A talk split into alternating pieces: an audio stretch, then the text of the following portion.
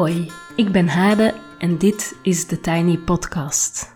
Elke weekdag, van 20 december tot en met 7 januari, maak ik een kleine podcast. 15 in totaal dus.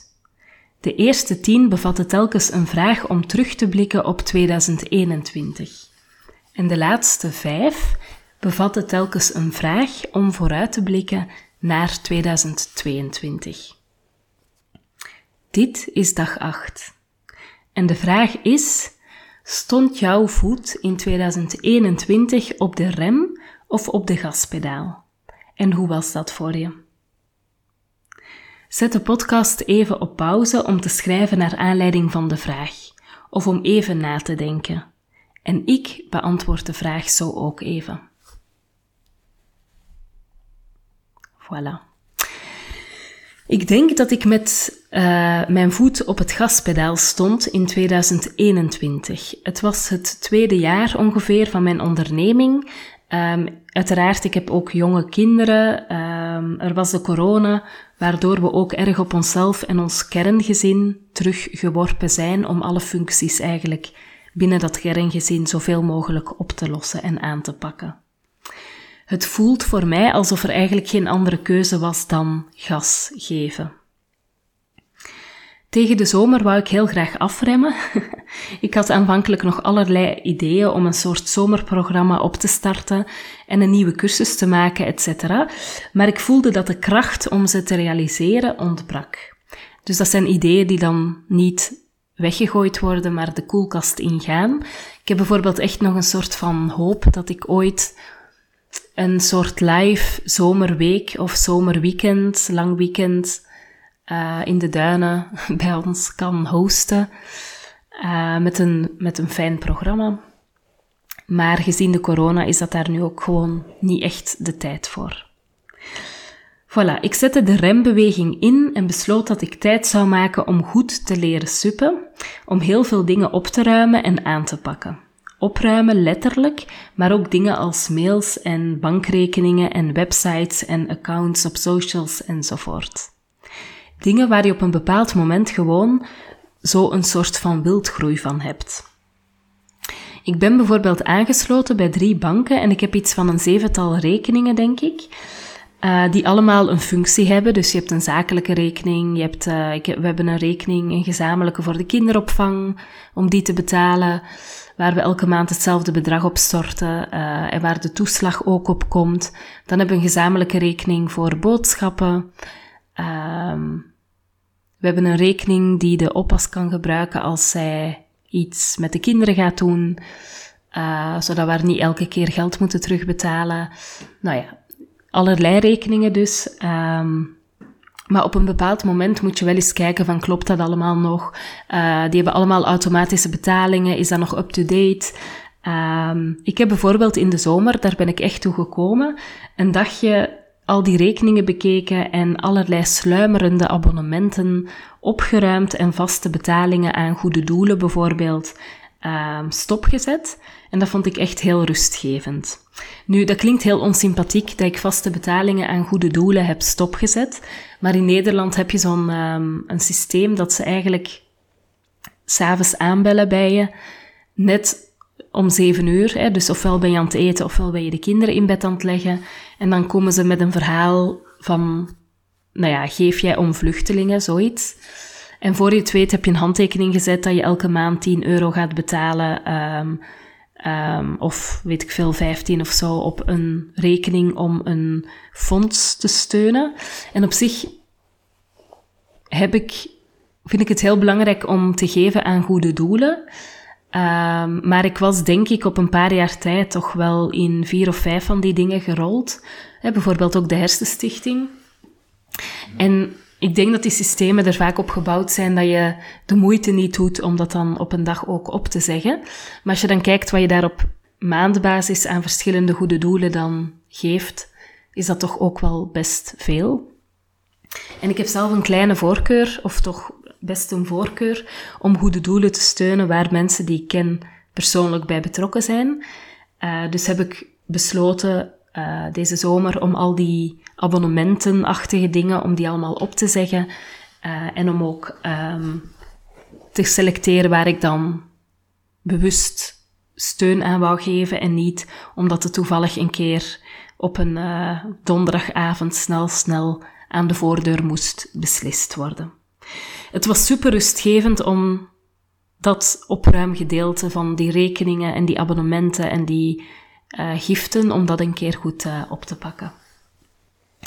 Soms denk ik dat het dus komt omdat ik net aan het afremmen was, dat er een nieuwe opdracht in mijn schoot viel. In juli kwam het eigen tijdproject op mijn pad en ik ben dol blij dat ik daar ja tegen heb gezegd, maar het was wel meteen beginnen. Het project ging dus meteen mee op vakantie. Ik denk dat er ongeveer een week zat tussen het eerste contact en uh, het contract, misschien iets meer. Uh, maar de start van het contract was niet onderhandelbaar.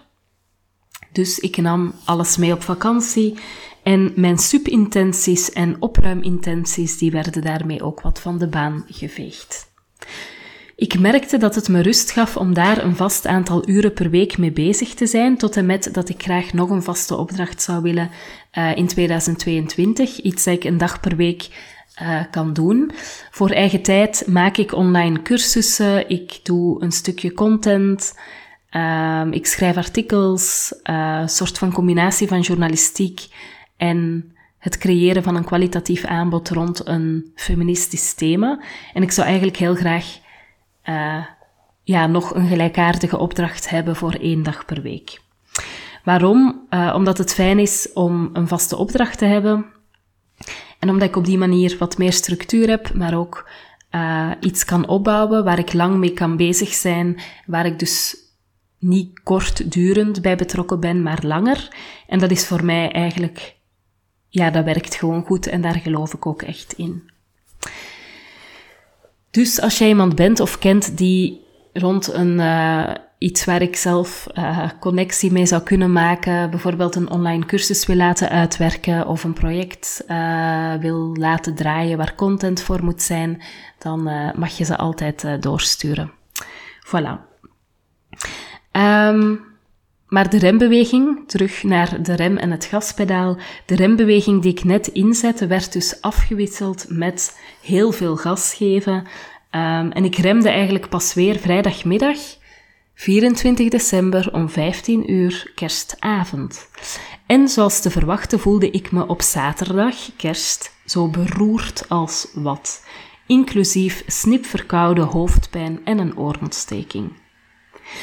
Ik probeer het mezelf niet heel kwalijk te nemen. Um, ik zou best wat gas kunnen geven op werkgebied als ik thuis een gezapig leven had, maar dat heb ik niet. Ik zou ook wat meer gas kunnen geven zonder een prijs te betalen als de wereld iets meer voorspelbaar was.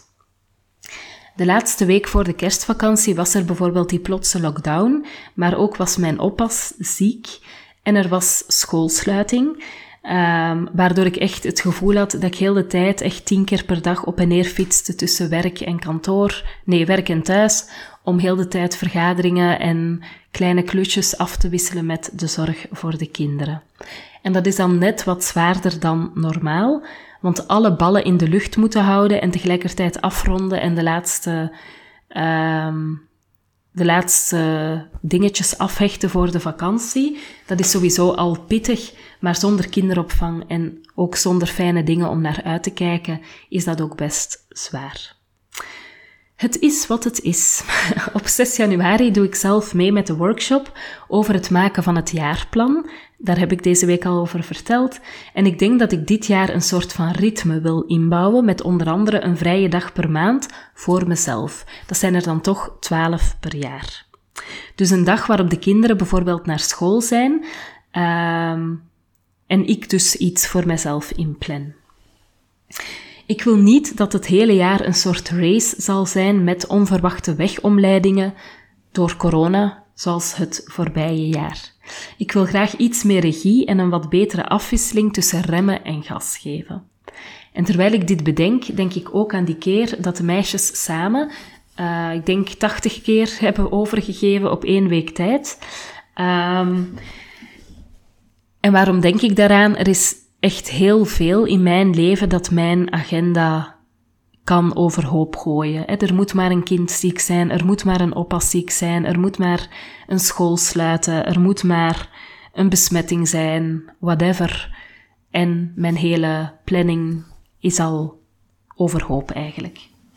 Daarom ben ik ook voorzichtig geworden met hoop koesteren, dat de dingen heel maakbaar en heel planbaar zijn. En tegelijkertijd weet ik dat ik ook mezelf een beetje moet vasthouden in een planning, omdat ik anders uh, ook wat moedeloos en lusteloos word.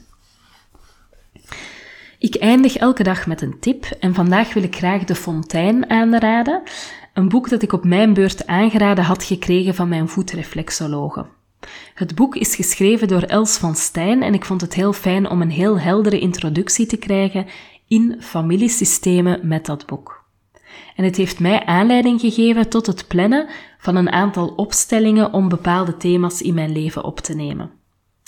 Last but not least, heel welkom in het 10 weken traject Lerer voor jezelf zijn, dat op 10 januari start.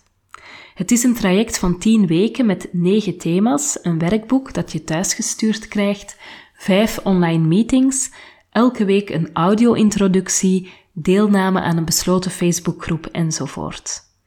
In het traject zet je stappen om te leren er meer voor jezelf te zijn, door de connectie met jezelf te versterken, bepaalde patronen te doorbreken en bepaalde inzichten te verwerven.